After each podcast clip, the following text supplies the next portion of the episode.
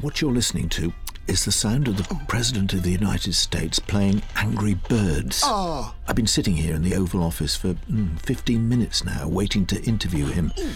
And, well, I'm not, I'm not quite sure how to handle it, actually. Daddy, Michael's come all the way from London, England to interview you. Oh, right. I love England. My mother loved the Queen, by the way. Loved your Queen. Who do you work for? Uh, well, Mr. President, I've made a lot of programs for the BBC. Bad dudes. Very, very dishonest people. Well, this isn't for the BBC. It's a podcast. What shows do you do for the BBC? Um, well, I make one for BBC Radio called The Moral Maze. How big is the maze? Well, uh, there isn't actually a maze, Mr. President. It's No maze? That's confusing. Bad call. Uh, no, you, you see, it's a discussion format where panelists examine moral dilemmas. Moral what? Uh, dilemmas. Moral dilemmas. No, you've lost me. You know, situations where it's hard to decide what's ethically the right or the wrong thing to do. Nope, still don't get it. Well, it's. You're from England, right? Yeah. Do you know Piers Morgan? Uh, not really. He's I... such an ass licker. I told him. Daddy, you're due for that meeting with the military veterans. Oh, yeah. Hand me my bomber jacket, honey. I'm sorry, Michael. You'll have to excuse us. Your office or mine? Mr. President, we I'm sorry, had a, Michael. an arrangement. And so I left the Oval Office empty handed, apart from some complimentary bottles of perfume given to me by the President's daughter. It was a frustrating experience because I'd wanted to explore with President Trump the questions of how he became president and what sort of president he will be. But we can still make that exploration together. Now, as we go inside Donald Trump. On the morning of November the 9th, 2016, the world woke up to discover that Donald Trump had been elected as President of the United States. Few had thought it was possible. So why did so many Americans vote for a candidate that the pundits said stood no chance? Seymour Bunce, chairman of Single Fathers for Trump, thinks there's one simple reason. Anger. That's what made America vote Trump. People were angry. Angry about all the things that had been angering them and angry that their anger had been ignored, which made them super angry. And what were they angry about? All of it. The fact that they've been ignored and left behind and abandoned without any warning, not even a note. The yes. fact that America had been stolen from us by all these liberal cocksuckers who think that if you're a 57 year old male with leather pants and a Harley Davidson throbbing between your legs, then somehow you're sad. Well, now we've taken our country back. So once Donald Trump won the presidency, people such as yourself felt vindicated That's right. And less angry. No, more angry, more angry than ever. Why? Because of all the anger. The angry haters have targeted President Trump with their haters' anger, and that makes me angry as hell. You're angry about the opposition's anger. Oh, I'm madder than a wolverine in a tumble dryer, and that's mad, trust me. I've seen it. A lot of commentators have observed that the election of President Trump seems to have resulted in a cycle of escalating anger. Who are these bedwetters? What gives them the right to criticize our righteous wrath? These are the same lily-livered, car paint perverts who don't. Shh, I've got a nosebleed. Tip your head back. I hate this. I've got a hanky. Oh, screw your fucking hanky. Oh, it's got all my shirt. Of course, Americans voted for Donald Trump for all sorts of different reasons. Nicole Jones voted Trump after much deliberation.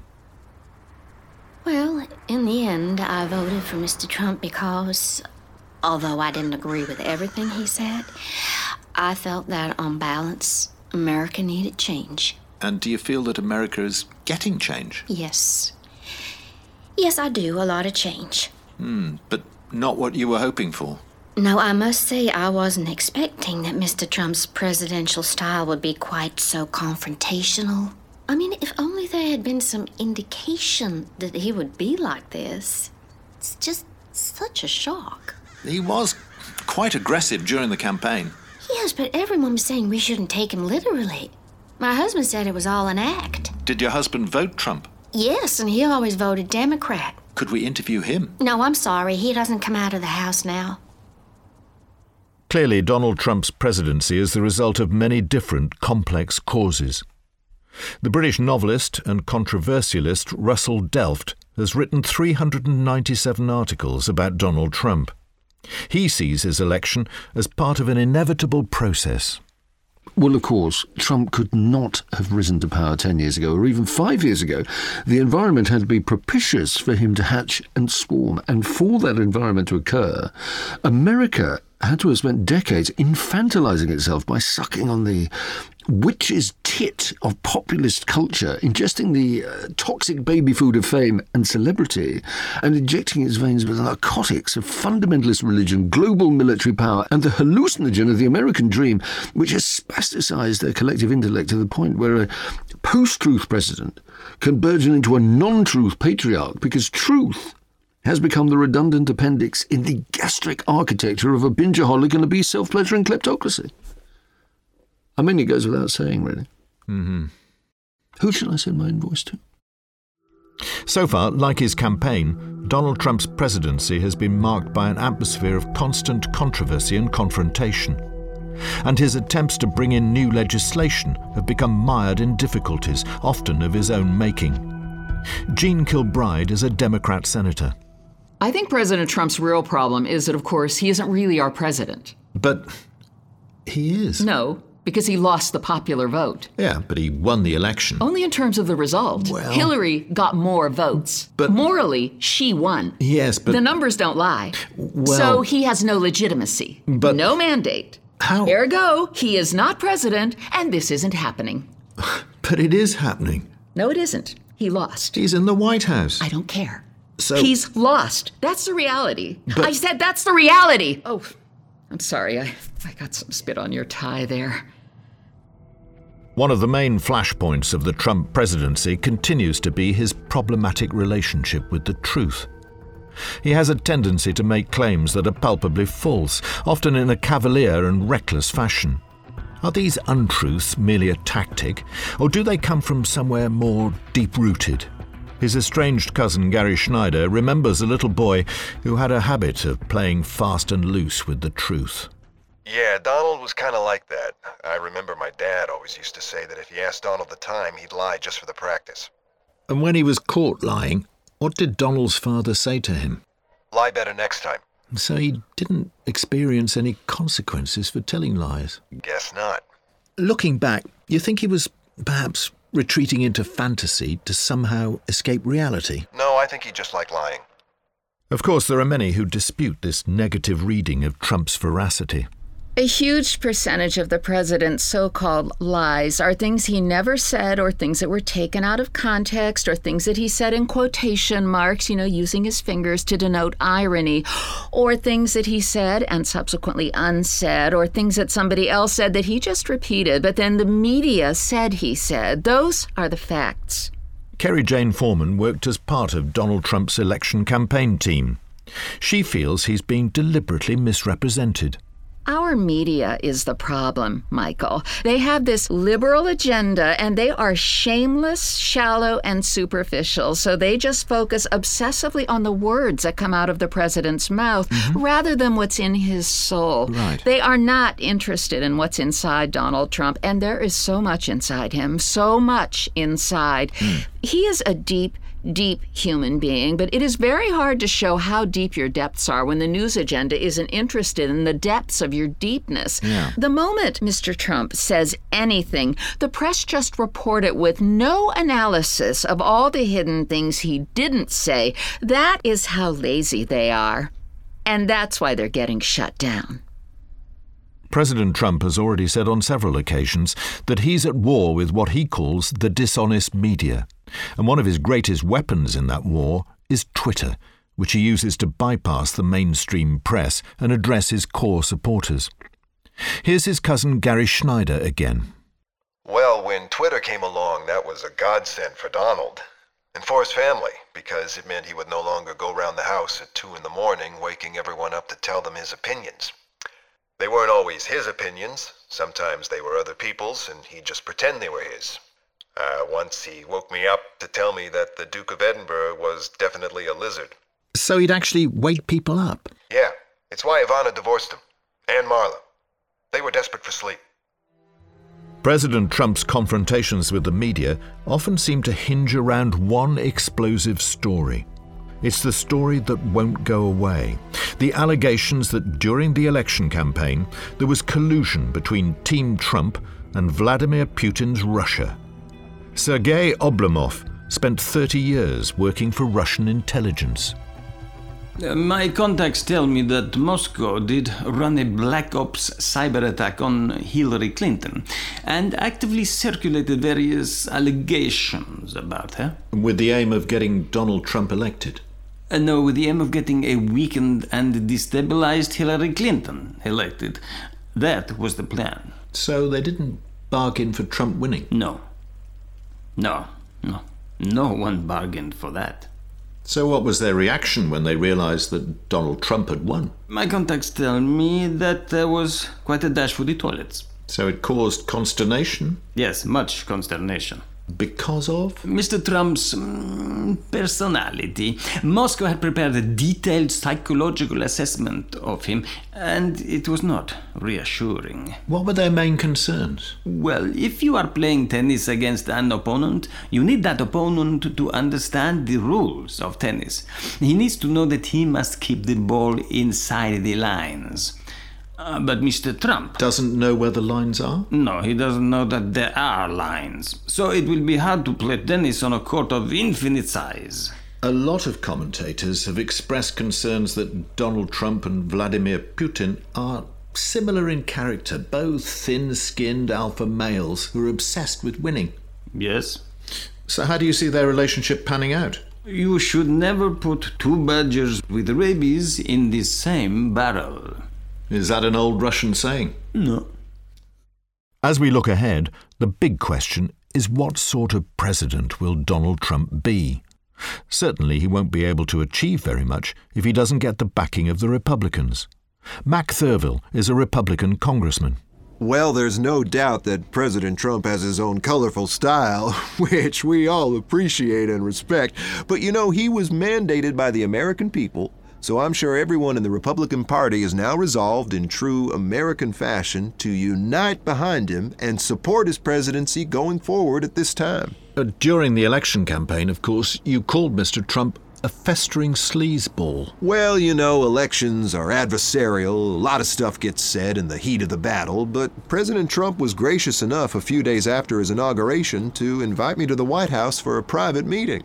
What was the atmosphere like? Well, you know, President Trump was. Well, I mean, there was a lot of banter.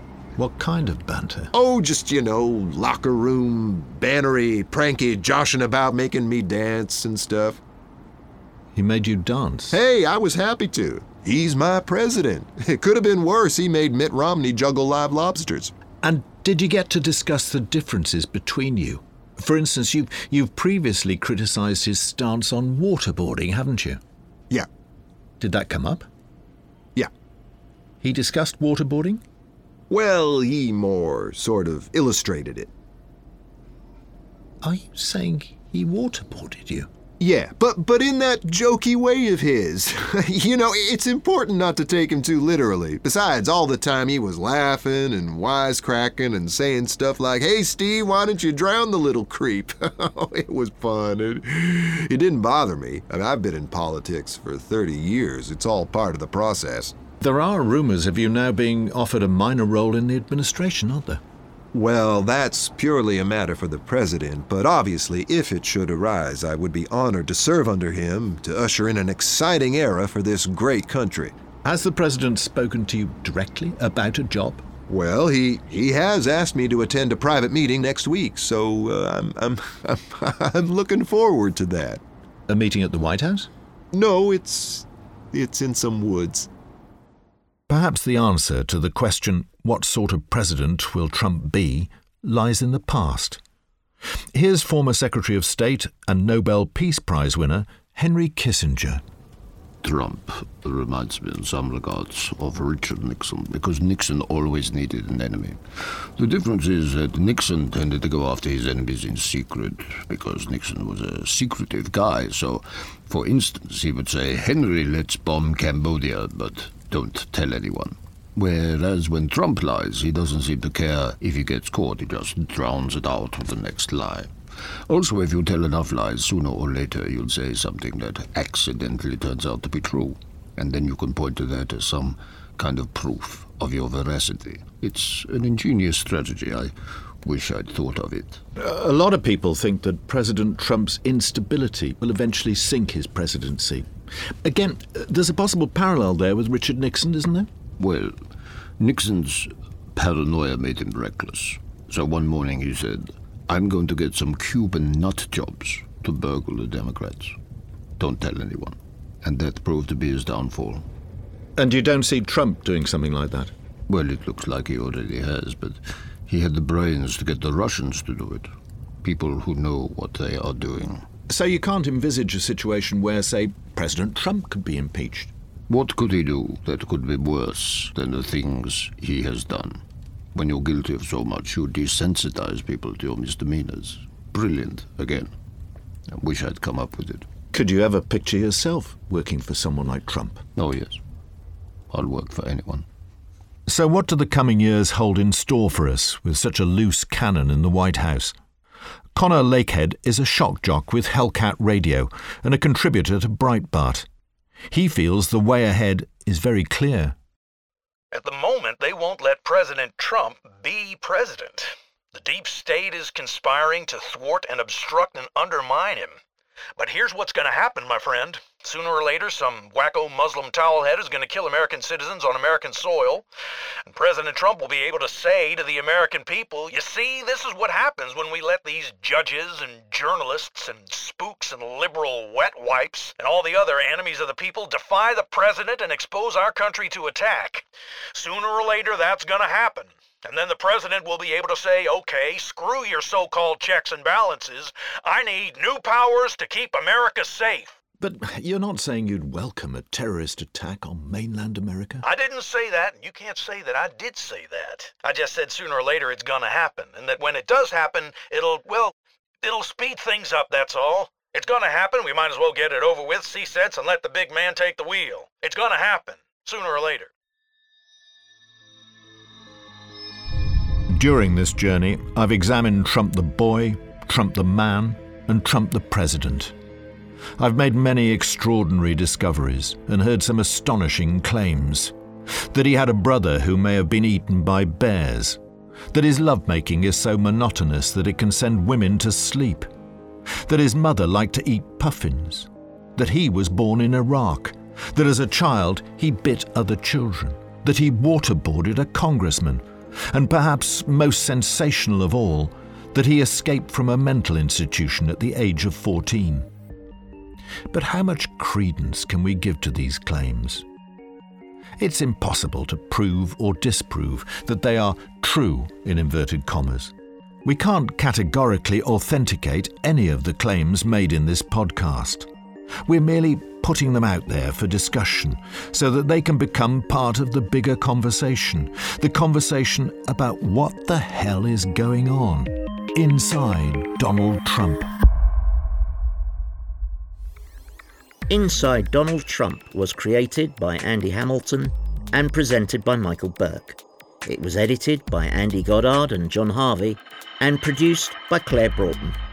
Our talented team of contributors included Ronni Ancona, Kevin Bishop, Hugh Dennis, Dimitri Garitas, Corey Johnson, Lorelei King, Lewis MacLeod, Jimmy Mulville, Philip Pope, and Claire Skinner.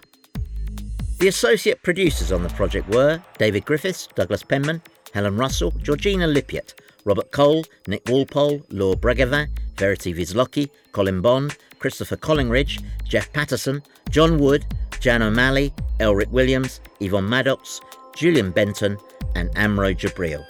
With special thanks to John Mitchison and Matthew Clayton. Inside Donald Trump is a hat trick production for Unbound.